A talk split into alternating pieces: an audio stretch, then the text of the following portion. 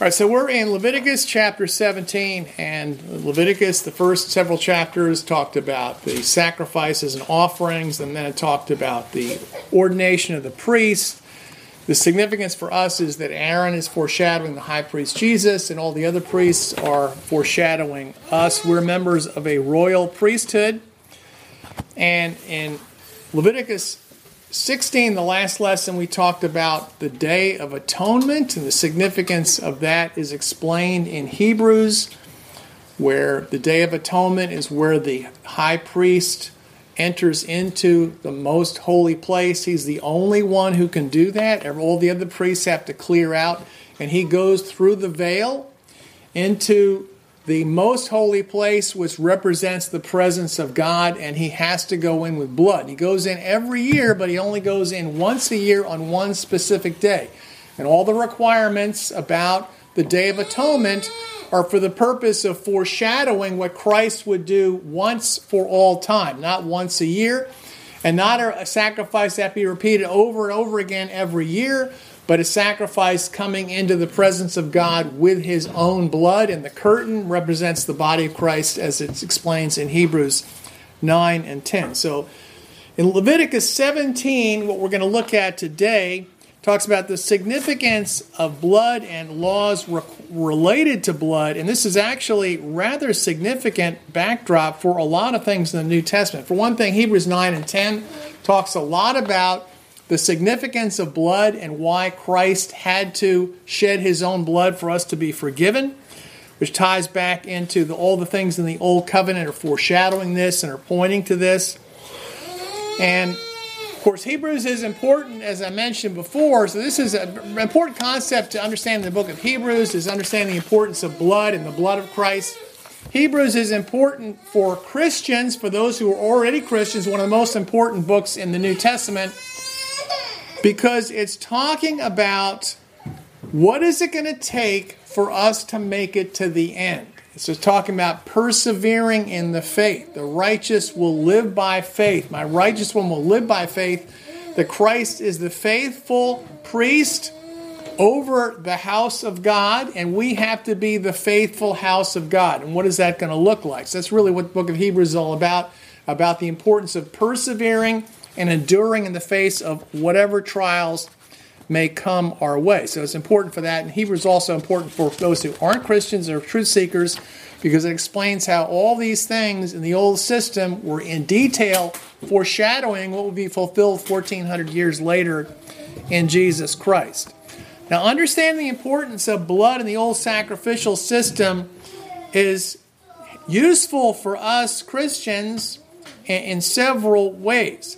There are a number of statements by Peter and Paul and John in their letters which draw on this imagery that talk about the blood of Christ and, and how this has, has an impact on our lives.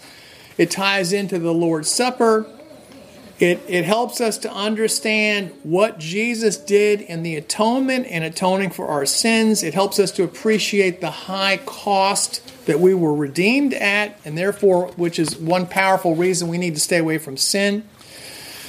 It also is a backdrop for the whole discussion in John 6, where Jesus made a statement that the Jews, his own followers, really struggled over. And it was a major stumbling block for the Jews. So we'll, talk about all these things in what's coming. So this is so this is, is something that actually ties into a lot of things in the New Testament and is useful for us in our own spiritual walk to have a better understanding of.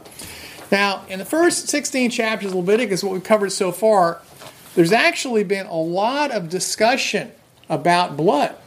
That in all in most of the chapters, there's some mention about blood. If you think about it, when it talks about the animal sacrifices, there, there are the four different types of animal sacrifices.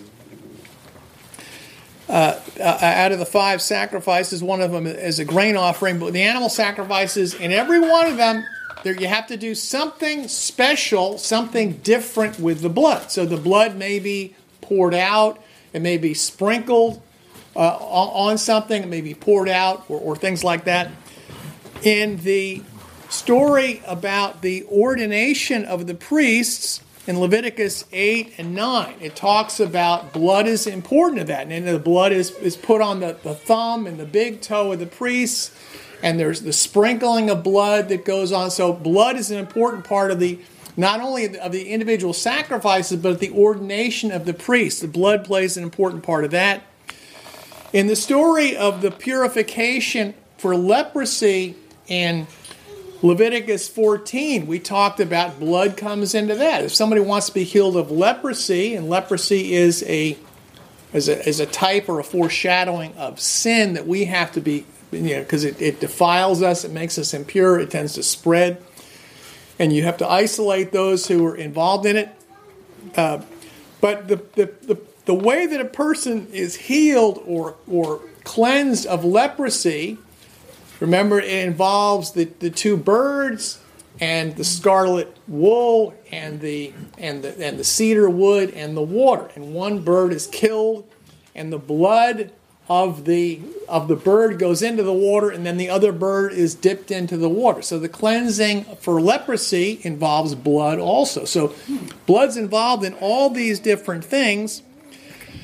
And then the day of atonement of course, the high priest enters into the enters into the most holy place he goes through the veil and he and he has to bring blood and he has to do specific things with blood where he puts it on the east side of the of the uh, uh, of the mercy seat, and and, and he, he, uses he's using blood he's using blood at the golden altar of incense and at the mercy seat. So so blood is involved in the Day of Atonement. It talks about that in Hebrews that the, the holy priest, the high priest, could enter the most holy place only once a year, but he always had to enter with blood.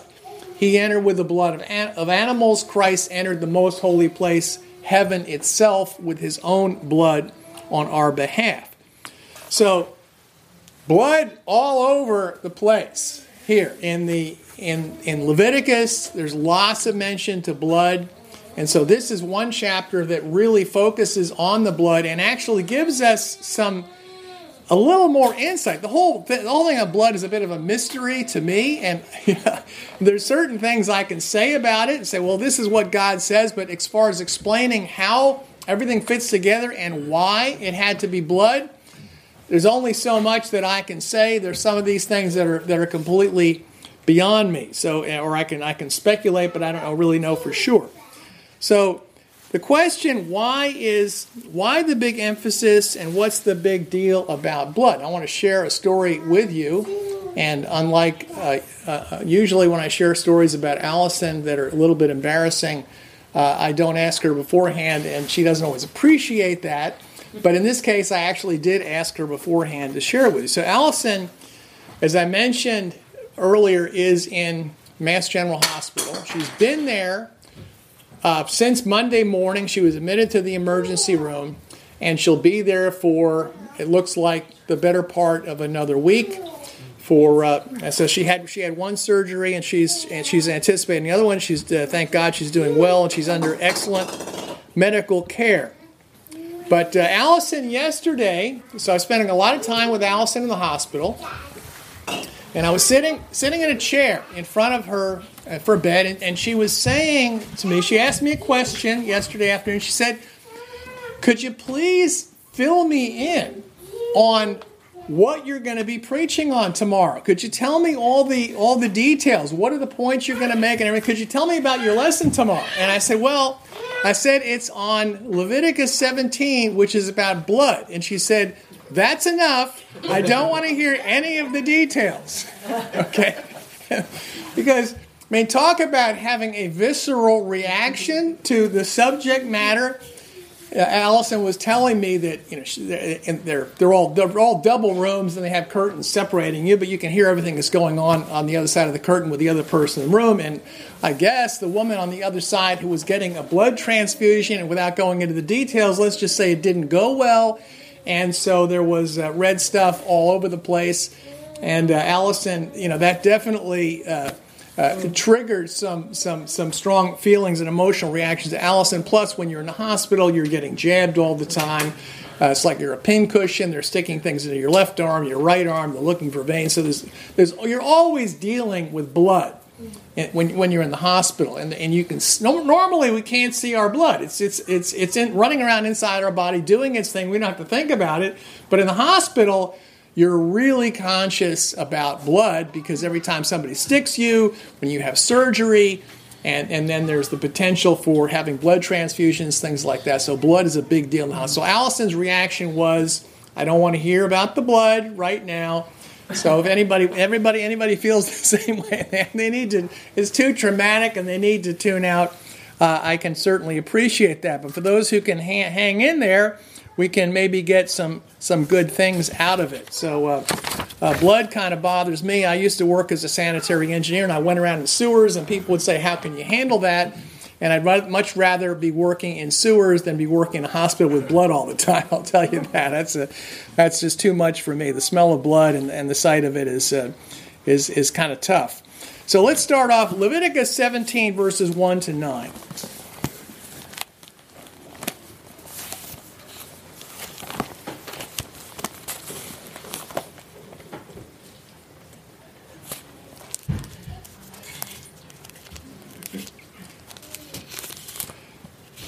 Alice is tremendously supportive to uh, my, my teaching and, and, the lessons and, and, everything else. And this is, I think, this is the only time that I've ever remember her saying, "Please don't tell me about the lessons." uh, Leviticus chapter 17. Let's read the first nine verses. Now the Lord spoke to Moses, saying, Speak to Aaron and his sons and all the children of Israel, and say to them, This is the thing the Lord commanded, saying, Whatever man of the children of Israel, or resident aliens dwelling among them, kills a young bull, a sheep, or a goat in the camp, or kills it outside the camp, but does not bring it to the door of the tabernacle of testimony to offer it as a whole burnt offering or a peace offering to the Lord, acceptable for a sweet aroma. And whatever man kills outside, and does not bring it to the door of the tabernacle of testimony, so as to offer it as a gift to the Lord before the Lord's tabernacle, blood shall be reckoned to that man, for he has shed blood, and that man shall be utterly destroyed from among the people, that the children of Israel may bring their sacrifices they kill in the fields to the Lord at the door of the tabernacle of testimony to the priest, and offer them as peace offerings to the Lord. The priest shall pour the blood upon the altar all around before the Lord at the doors of the tabernacle of testimony, and offer the fat for a sweet aroma to the Lord. They shall no more offer their sacrifices to worthless things, after whom they prostituted themselves. This shall be an ordinance forever for you throughout your generations. Also, you shall say to them, Whatever man of the children of Israel or the resident aliens who dwell among you offers a whole burnt offering or sacrifice and does not bring it to the door of the tabernacle of testimony to offer it to the Lord, that man shall be utterly destroyed from among his people. So, um, so it talks about if you're sacrificing an animal inside the camp or outside the camp, that you need to bring the animal that's that's that you killed is being sacrificed to the temple and here's and here's what you need to do with the blood. And anyone who doesn't do that is going to be cut off. Now i don't think he's talking about killing an animal because you want to you know have a, a hamburger make you know a hamburger or lamb chops or something like that. In context here i think he's talking about a sacrifice. I would assume that. Certainly seems like it and because in what it says in verse 7, it says, They shall no more offer their sacrifices to worthless things after whom they prostituted themselves. So, now when is this taking place? The book of Leviticus, the rules and regulations are given while the people are camped at Mount Sinai. So, this is a matter really of, of months at most after the incident in Exodus 32 of the golden calf. So, the people there are offering, they make the golden calf say, These are the gods that led you out of, of Egypt, and they're offering sacrifices to them in Exodus 32 when Moses comes down from the mountain and smashes the tablets and, and, and reacts very strongly against that. So I also think about in the Ten Commandments in Exodus 20 and Deuteronomy 5, the first commandment is, I am the Lord your God. You'll have no other gods before me, and you won't bow down and worship them, and, and so forth. Uh, so, so they're only to offer their, their sacrifices to God. So God says right here, I think this to me, this is a reiteration basically of the the concepts that are laid out in the first commandment, which they violated very soon after that uh, in in the in the account of the golden calf at Mount Sinai. So he says, don't offer anything to the worthless things, the idols, the images, the other gods. So that's the first point, which is, I think is pretty straightforward. And he says, uh, and then let's continue there in verse 10. Now this is this gets a little, I think, to me more interesting here. Verse 10 it says, "And whatever man of the children of Israel or the resident aliens dwelling among you eats any blood." I will set my face against that soul who eats blood and will utterly destroy him from among his people. For the life of all flesh is in its blood. And I give it to you upon the altar to make atonement for your souls. For its blood makes atonement for the soul. Therefore I said to the children of Israel, No one among you shall eat blood, nor shall any resident alien who dwells among you eat blood. Whatever man of the children of Israel, the resident aliens dwelling among you, hunts and catches any animal or bird that may be eaten, he shall pour out its blood and cover it with dirt. For the life of all flesh is in its blood.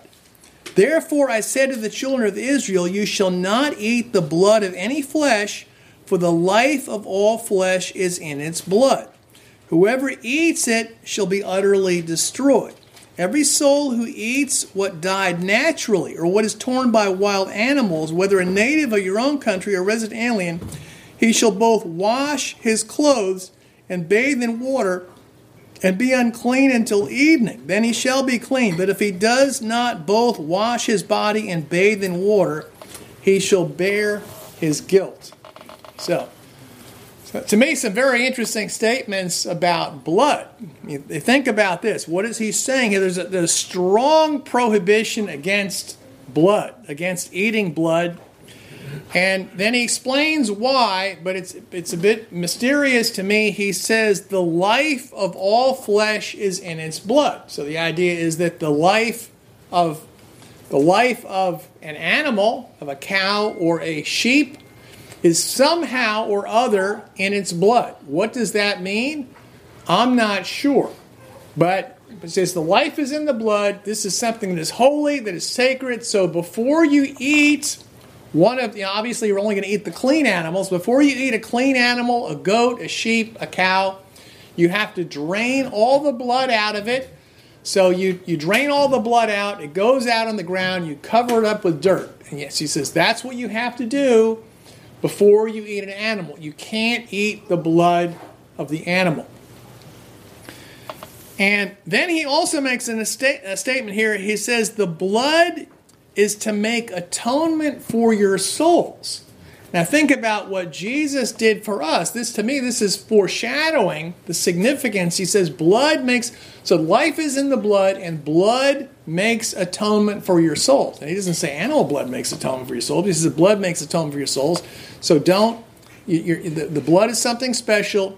You don't you don't eat the blood, you don't drink the blood. We talked about last time the, the atonement the idea of cleansing and reconciliation is, is tied up with this whole word, this, this word of atonement. So it's cleansing and reconciliation for us to be cleansed of our sins, for us to be reconciled to God. The same, same, same Greek word shows up as we talked about last time in the story in Genesis 32 when Jacob was going back to, after 20 years of being separated from Esau and cheating Esau and dealing with him terribly, he sends wave after wave of gift to Esau. And the reason why he's doing this, he says it's to make atonement. So he's going to he's, he wants to reconcile. These gifts are being given to reconcile him to his brother. So that's the idea of atonement reconciliation and cleansing, and, these are some of the things that are tied up with the idea of atonement. So it will take blood to reconcile us to God. And then there's another statement here. It says if if you an animal if you find an animal dead somewhere, okay, for us that would be roadkill. All right, there's the road, you know, the roadkill cafe, right? So, right. It's roadkill. Basically, you find there's an animal dead. You know, a deer crosses the street and gets smashed into by a car, and it dies. It's on the side of the road, and so so some deer hunters will say, "Oh, great! There's there's uh, there's there's several weeks worth of good meat here. So you, I'll, I'll take the take the animal up, or you find a, a freshly dead animal by the side of the road. but it says if you find a dead animal, he says you're really not. The idea is, is that if you eat an animal that you find dead, you're unclean. He doesn't say I'm going to cut you off from all the people, but the idea is you're unclean, so you better you're going to have to wash yourself. So that you're that's that's that's, that's something you're really not supposed to do either. And you know the idea is that when you kill an animal yourself, you can get all the blood out of it. If an animal just dies and you find it dead, that's another story. So it's a little different situation. So, uh, so that that situation, they're not supposed to eat roadkill. If they do, they've got they're unclean. They have to wash themselves.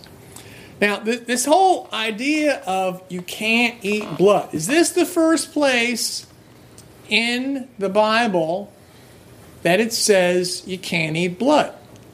Think about that. Is this the first place? Uh, or is there an earlier place? Adam? There's an earlier place that said. Okay, that's that's right. Do you remember where the earlier place was? I think it's like either Exodus or uh, or um, uh, Genesis. Good. I'll, I'll take that. I'll take that as a good answer. Either Exodus or Genesis. So if it's going to be before Leviticus, it's got to be an Exodus or Genesis. Good process of deduction. Actually, it is in Genesis, and it's in the story of the flood, of what happens after the flood is over. Let's take a look there in, in Genesis 9. The first mention, first prominent mention to me of blood is in, is in Genesis 4, where God says that the blood of Abel cries out for the crime of his brother. Genesis chapter 9 is a statement about not eating blood. Let's pick it up in Genesis 8, verse 15. This is after the water recedes from the flood. Now remember in Genesis 1:29 in the beginning, well in the beginning God said you can eat anything in the garden, all kinds of plants and fruits and things like that. You can eat anything in the garden except from the tree of the knowledge of good and evil but they could eat from all kinds of plants. In uh, Genesis 1:29, there's a statement that all the herbs, all the plants that God gives those to man to eat. So before the time of the flood, people were allowed to eat plants from God. They were given permission to eat plants. And then after the flood, God expands on that. So let's uh, Genesis eight fifteen. Then the Lord spoke to Noah, saying, "Go out of the ark, you and your wife and your sons and their wives with you. Also bring out with you every living thing of all flesh, birds and cattle, every creeping thing that moves on the earth, so they may abound on the earth, increase and multiply on the earth." So Noah went out along with his wife and his sons and their wives.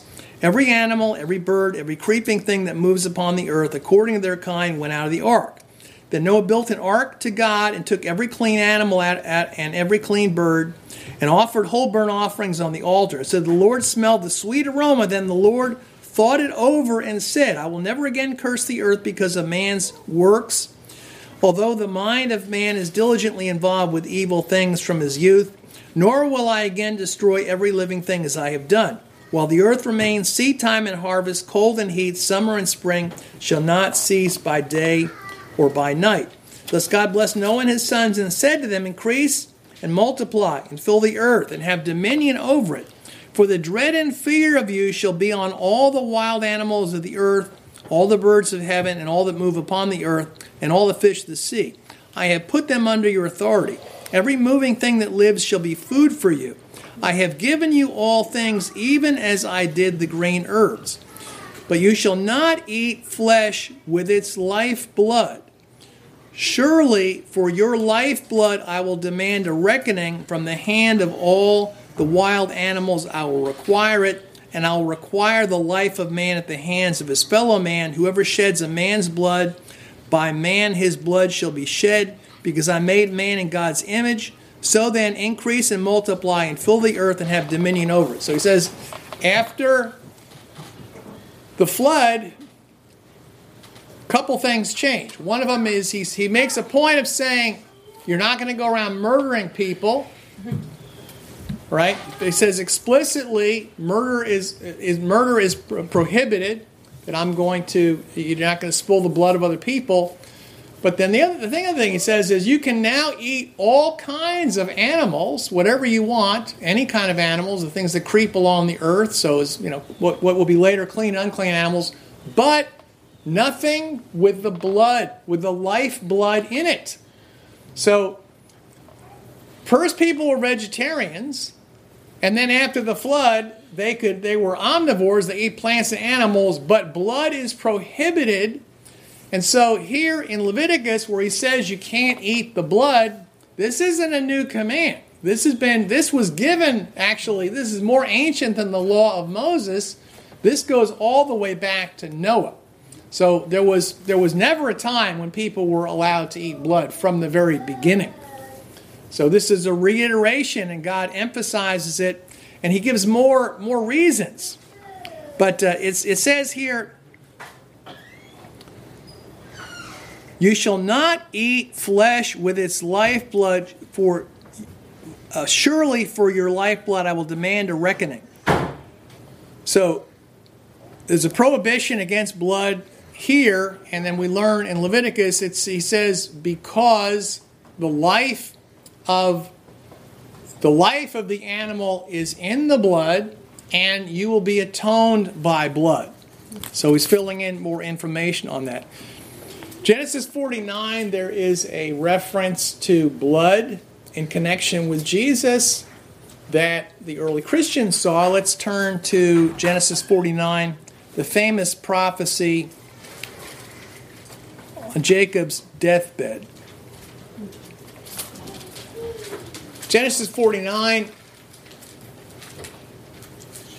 Jacob is near death and he blesses his sons, starting with the oldest son. When he reaches the fourth son, Judah, from which Jesus is descent, would be descended, this is the, the great prophecy about the one who would be descended from Judah.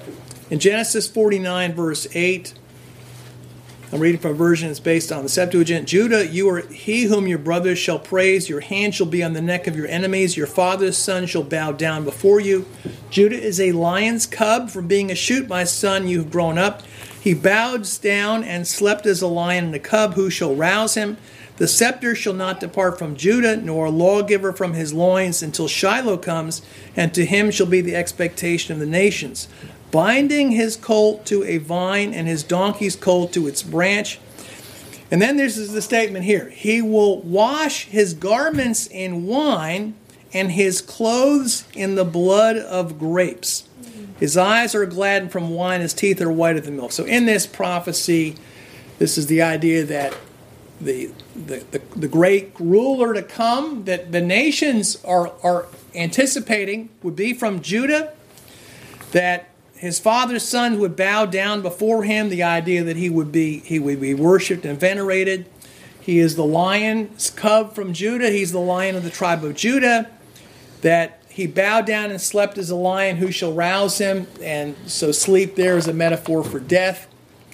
So this is pointing to the resurrection. The scepter shall not depart from Judah. This is a great king who's going to come. And then binding his colt to a vine, is, his donkey's colt to a branch. This is when Jesus, before the Last Supper, when Jesus entered Jerusalem, uh, he, he got the, the donkey and the colt of the, of the donkey that were tied up and entered on, on them. And then it says, He'll wash his garments in wine and his clothes in the blood of a grape. And I'm going to read to you something that Justin Martyr wrote in his dialogue with Trypho. So he's arguing with a Jew, and they're discussing this prophecy right here. that he's going to wash his robe in the blood of grape. Interesting way of describing wine. So this is from Dialogue with Trypho in uh, chapter 54. And Justin Martyr says, And that expression which was committed by writing to Moses and prophesied by the patriarch Jacob, namely, he shall wash his garments with wine and his vestiture with the blood of the grape, signify that he would wash those who believe in him with his own blood. For the Holy Spirit called those who received remission of sins through him his garments, amongst whom he is always present in power, but will be manifestly present at his second coming. That the scripture mentions the blood of the grape has been evidently designed because Christ derives blood not from the seed of man, but from the power of God. For as God and not man has produced the blood of the vine, so, the scripture has predicted the blood of Christ would not be the seed of man, but the power of God. But this prophecy, sirs, which I repeated, proves that Christ is not man of men, begotten in the ordinary course of humanity. So, this is saying this is, this is an expression about the humanity and the divinity of Christ, and that, that the robe is that we are the robe who are following him, who be washed in the blood, the blood of the grape, the blood of, of Christ the who is who is divine. There's a prophecy that uh, early Christians saw. Another another element pointing to blood. Of course, Exodus chapter 12 is the story of actually, even before that, the first plague in Exodus of the 10 plagues is turning the water into blood. And then the last plague in Exodus is the plague of the Passover, and the Lord says to kill the, the Passover lamb at twilight, and then they eat a meal of the lamb, and they take the blood of the lamb and they put it on the door frame of the house.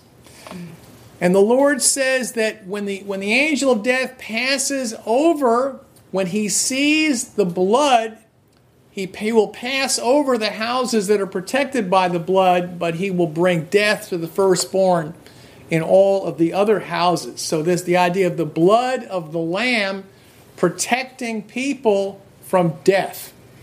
Okay, so this is, this is, this is another foreshadowing. The blood of the lamb, the blood of Christ. Uh, a number of early Christians saw in the story in in Joshua the story of Rahab. Rahab is the prostitute, and she takes in the two spies and they tell her that they're, they're going to come back and the whole city is going to be wiped out. But they say, if you put this scarlet cord in your window, then when the whole city is destroyed, your household will be spared. And it's very reminiscent to me of the story of the Passover. It's like the blood of the lamb, the scarlet cord. Why scarlet? Scarlet is the color of blood. And many early Christians saw in this story here that she is foreshadowing how the righteous few will be protected from destruction when Jesus comes again by the blood of the Lamb. That the scarlet cord is, is foreshadowing the blood also. Many, many examples in, in foreshadowing the blood. Uh, 1 Samuel 14, or if you, you can read in 1 Kingdoms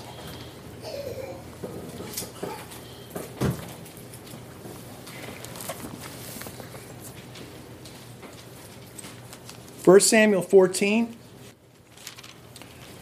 Saul's troops had been fasting, they hadn't eaten anything.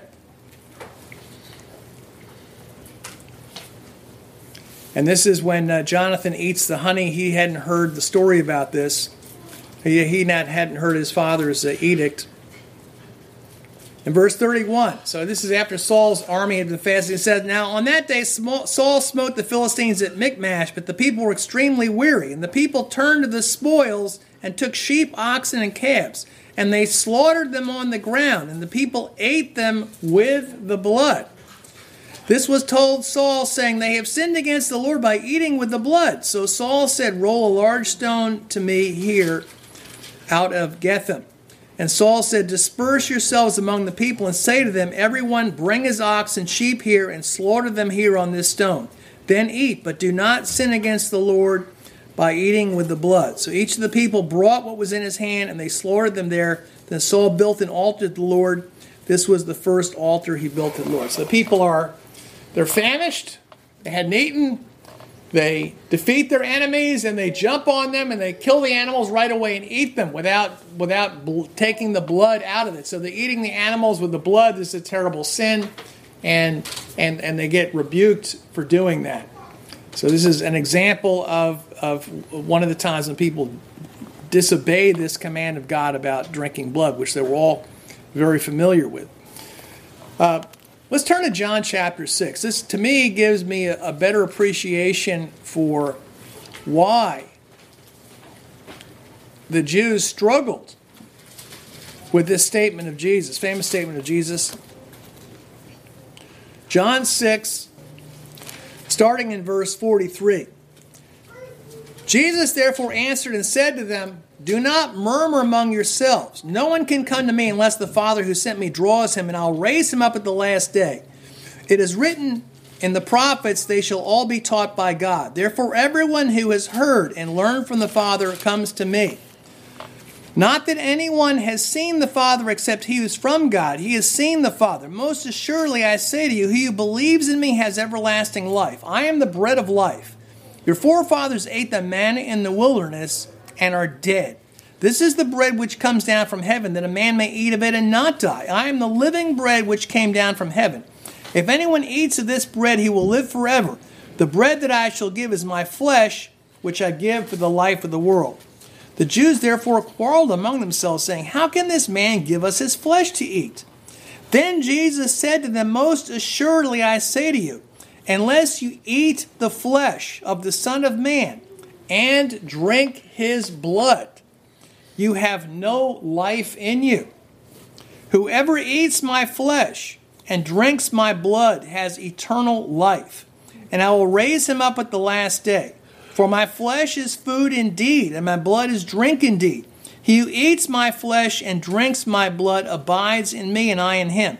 As the living Father sent me, and I live because of the Father, so he who feeds on me will live because of me. This is the bread which came down from heaven, not as your fathers ate manna and are dead. He who eats this bread will live forever. These things he taught in the synagogue, as, as these things he said in the synagogue as he taught in Capernaum. Therefore, many of his disciples, when they heard this, said, This is a hard saying. Who can understand it? When Jesus knew in himself that his disciples complained about this, he said to them, Does this offend you? What then if you should see the Son of Man ascend to where he was before? It's the Spirit who gives life. The flesh profits nothing. The words I speak to you are spirit and they're life. But there are some among you who do not believe, for Jesus knew from the beginning uh, who they were who did not believe and who would betray him. And he said, Therefore I have said to you, no one can come to me unless it's been granted by the Father. From that time, many of his disciples went back and walked with him no more. Then Jesus said to the twelve, Do you also want to go away? Simon Peter said to him, Lord, to whom shall we go? You have the words of eternal life. Also, we've come to believe and know you are the Christ, the Son of the living God. So this is a, this is, uh, I think if you if you understand this command in Leviticus, it was never from the beginning ever permissible for people to eat even the blood of an animal, even the blood of a sheep. Never. They had to they had to to, to, to bleed the animal out on the ground and cover the blood up with dirt. And Jesus says, Unless you eat my flesh and drink my blood, you have no life in you.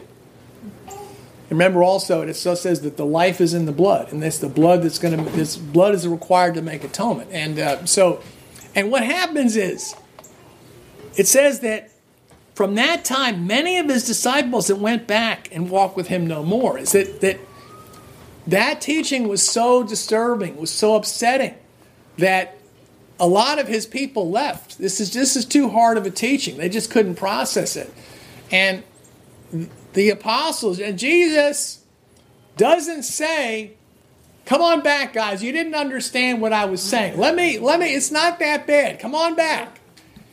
He, he, he does the opposite. He turns to the 12 and he says, Do you want to leave too? The door's open. Go ahead. If you want to leave, you can. And, and Peter says, Where else can we go? You have the words of eternal life. We believe you're the Christ. I don't think Peter understood what he was saying. Hmm. But he believed it was true somehow, some way. And, and, and, he, and he hung in there. Jesus sifted the crowd by saying extremely difficult teachings. Okay, this, this wasn't this wasn't the seeker friendly gospel. Okay, this is the weed them out gospel. But Jesus laid out the truth extremely offensive, particularly somebody who's a good Jew who, who knew the law of Moses. And, and it was more than a lot of people could handle. It was they stumbled over the stumbling block, the stumbling stone. In, in, in the Gospels, where Jesus talks about the Lord's Supper, let's turn to Matthew 26. So, this is right before Jesus gets betrayed. Yes. In, in the Last Supper in Matthew 26, in verse 26, it says, As they were eating, Jesus took bread, blessed it, broke it, gave it to the disciples, and said, Take, eat, this is my body. Then he took the cup and gave thanks and gave it to them, said, Drink from it, all of you. This is my blood of the new covenant, which is shed for many for the remission of sins. I say to you, I'll not drink of the fruit of the vine from now on until the day when I drink it new with you in my Father's kingdom. Uh, so, Jesus says in John 6 that you have to eat his flesh and drink his blood. And then at the Last Supper, he says, Take and eat, this is my body.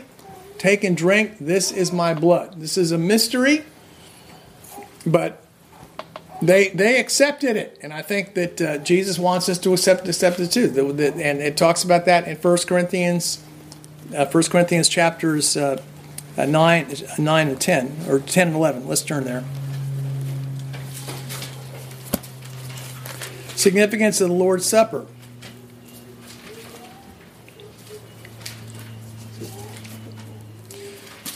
1 Corinthians 10 21. Paul says, You cannot drink the cup of the Lord and the cup of demons. You cannot partake of the Lord's table and the table of demons. So this is the this is the cup of the Lord. This is the participation in the body and blood of Christ. In 1 Corinthians 11, verse 20. Therefore, when you come together in one place, it's not to eat the Lord's Supper, for in eating each one takes his own supper ahead of the others. One is hungry, another one is drunk. What, do you not have houses to eat and drink in? Do you despise the church of God and shame those who have nothing? What shall I say to you? Shall I praise you in this? I don't praise you, for I received from the Lord that which I also delivered to you. The Lord Jesus, on the same night in which he was betrayed, took bread, and when he had given thanks, broke it and said, Take and eat, this is my body which is broken for you. Do this in remembrance of me. In the same manner, he also took the cup after supper, saying, This cup is the new covenant in my blood. This do as often as you drink it in remembrance of me. For as often as you eat this bread and drink this cup, you proclaim the Lord's death until he comes. So this is, we gather together on the first day of the week, every week, like the church has from the beginning. We take the, the bread and we take the wine that in somehow, in some way, that we believe it's the body and blood of Christ. That the body and blood of Christ are present in the bread and the wine that we take. And Jesus said, Unless you eat my flesh and drink my blood, you have no life in you. So uh, we take these things seriously. And um, we, we, we, what it says we need to examine our hearts. This is a very serious thing. In Hebrews 9 and 10, let's take a look there. In Hebrews 9, it talks about the setup of the tabernacle. And then in verse 6, I want you to think about all the references to blood in connection with what we're about to read here. Now, when these things, Hebrews 9 6, now when these things been thus prepared, the priest always went into the first part of the tabernacle performing the services.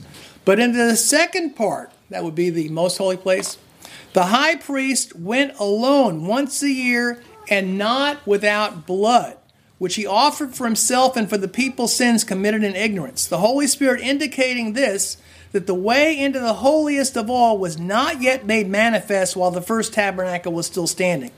It was symbolic for the present time in which both gifts and sacrifices are offered, which cannot make him who performed the service perfect in regard to the conscience, concerned only with food and drinks, various washings, fleshly ordinances, imposed until the time of, ref, ref, of uh, Reformation.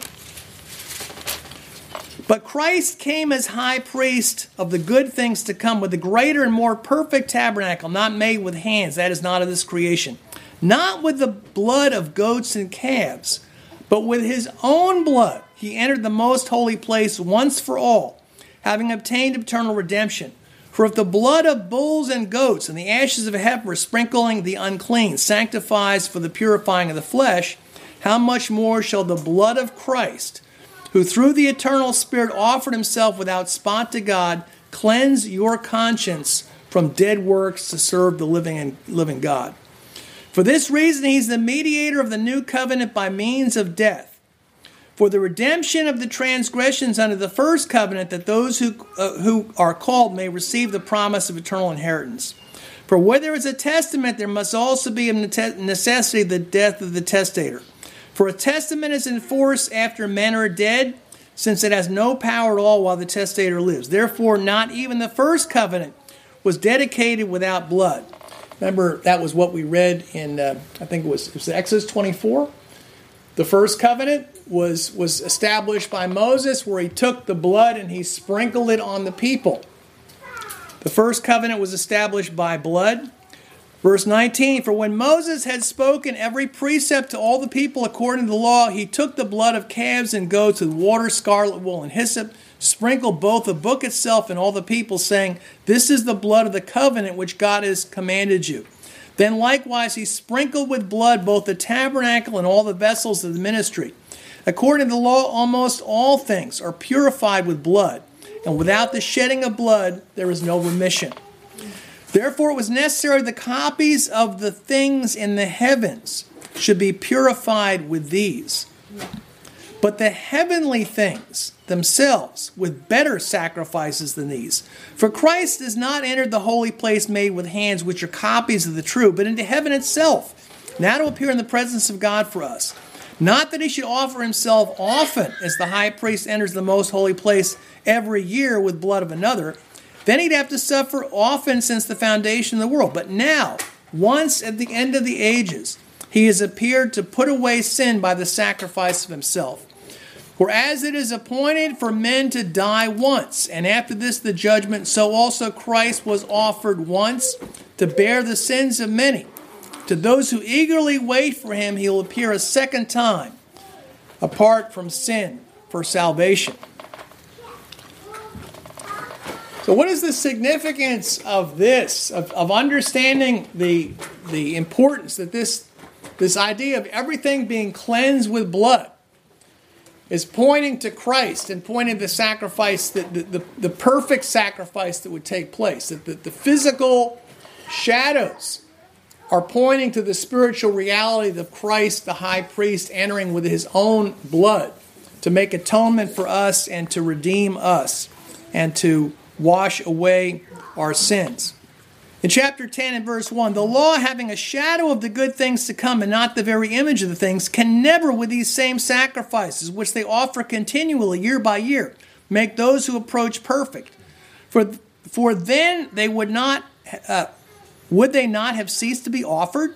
For the worshippers, once purified, would have had no more consciousness of sin. But in those sacrifices, there is a reminder of sins every year. It's not possible that the blood of bulls and goats could take away sins. Therefore, when he came into the world, he said, Sacrifice and offering you did not desire, but a body you prepared for me, and burnt offerings and sacrifices for sin you had no pleasure. Then I said, Behold, I have come in the volume of the book, it's written to me to do your will, O God. Previously saying, Offerings and sacrifices, burnt offerings and offerings for sin you did not desire, nor had pleasure in them, which are all offered according to the law. Then he said, Behold, I have come to do your will. He takes away the first that may be established the second. By that will we have been sanctified through the offering of the body of Jesus once for all. And every priest stands ministering daily, offering repeatedly the same sacrifices which it can never take away sins. But this man, after offering one sacrifice for sins forever, sat down at the right hand of God. From that time, waiting until his enemies are made his footstool. For by one offering he's perfected forever those being sanctified. But the Holy Spirit witnesses to us, for after he has said before, This is the covenant I will make with them in those days, says the Lord. I put my laws in their hearts and their minds. I will write them, and in their minds I'll write them. And he adds, Their sins and lawless deeds I will remember no more. Now, where there is remission of these, there's no longer an offering for sin. Therefore, brethren, having boldness to enter the holiest by the blood of Jesus, by a new and living way which he consecrated for us through the veil, that is his flesh, and having a high priest over the house of God, let us draw near with hearts in full assurance of faith, having our hearts sprinkled from an evil conscience and our bodies washed with pure water.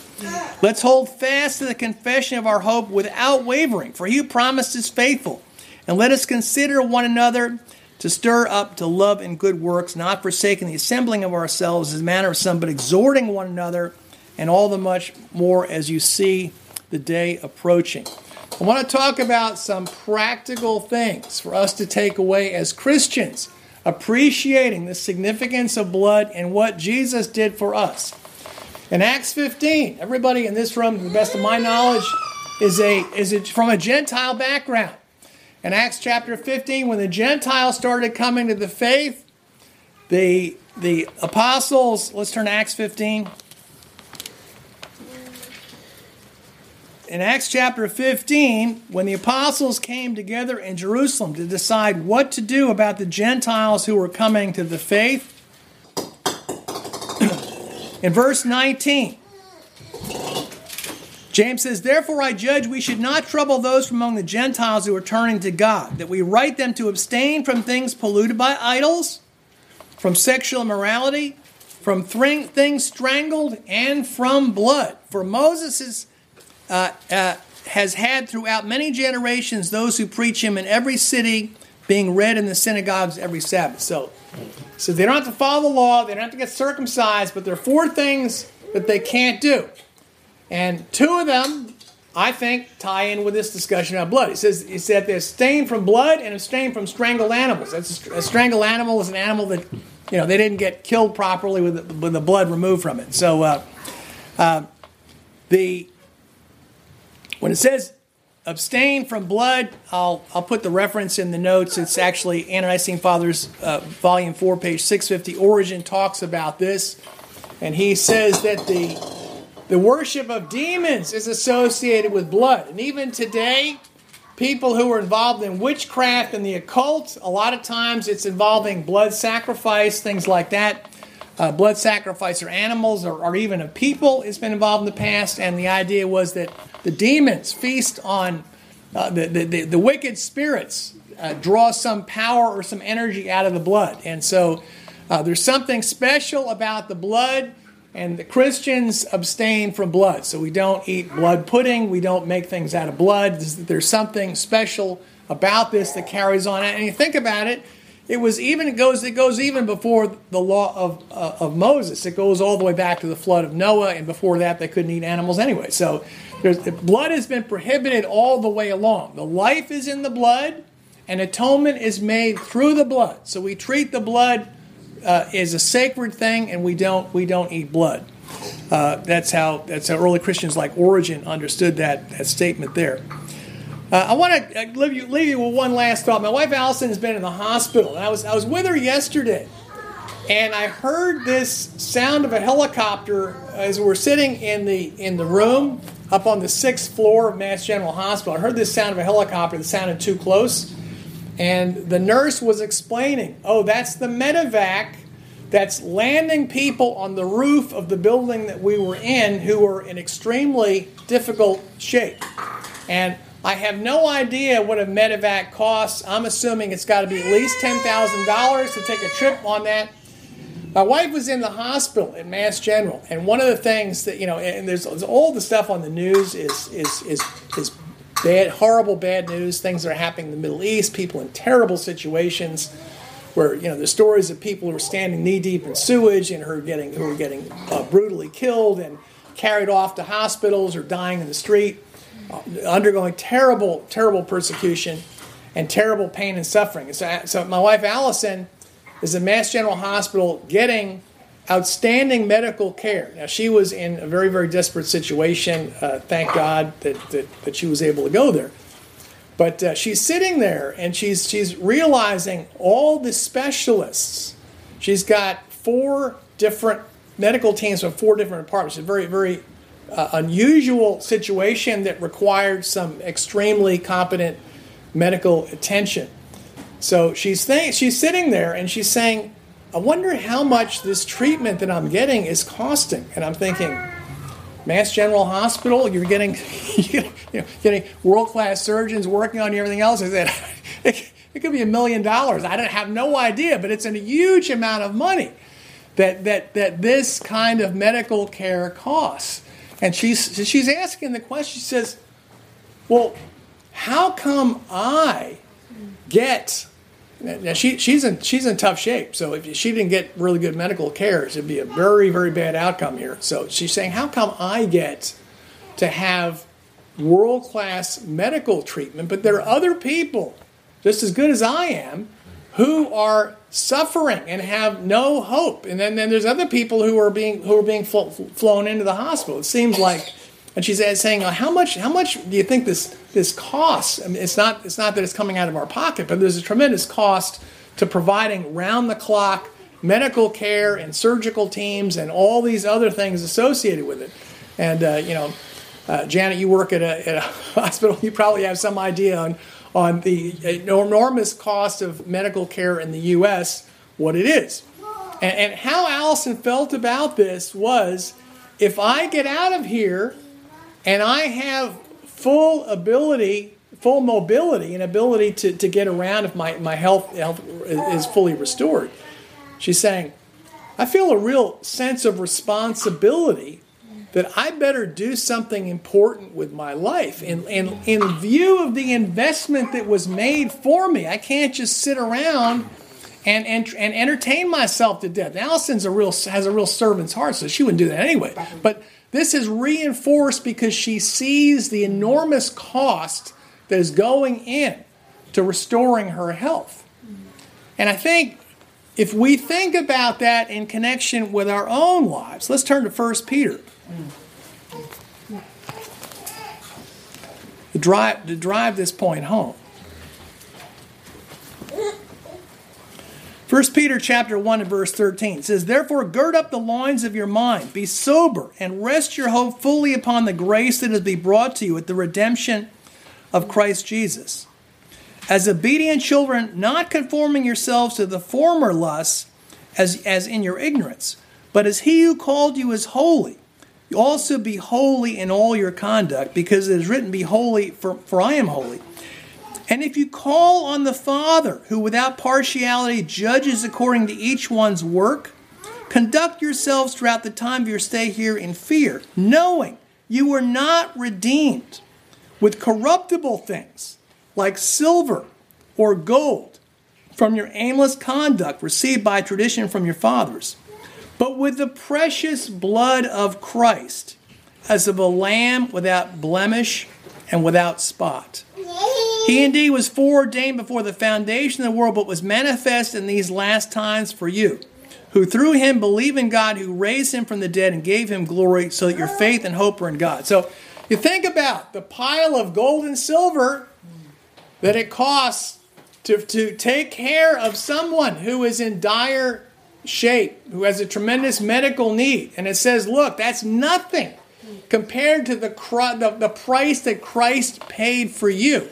If you understand the price that was paid for you to redeem you and to give you life was the blood of the Son of God, the precious blood of a lamb without defect. That that was the, what it took to redeem us.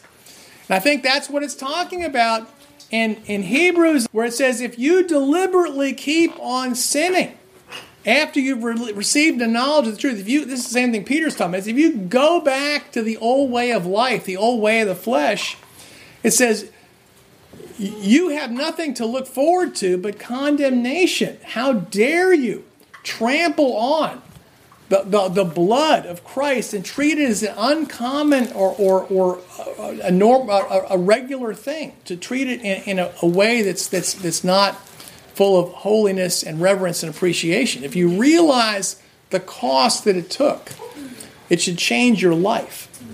And uh, so, so let's let's think about that. Uh, don't eat blood, number one, and then the other one is remember the great cost at which we were redeemed. As First John says, if we walk in the light as He is in the light, the blood of Christ continually cleanses us from sin. So it's it's a and this should produce in us a desire to be walking in the light, to continue to receive the cleansing, the cleansing of that blood, which we first receive in baptism, and, and to appreciate the high cost at which we've been redeemed and live accordingly. Amen.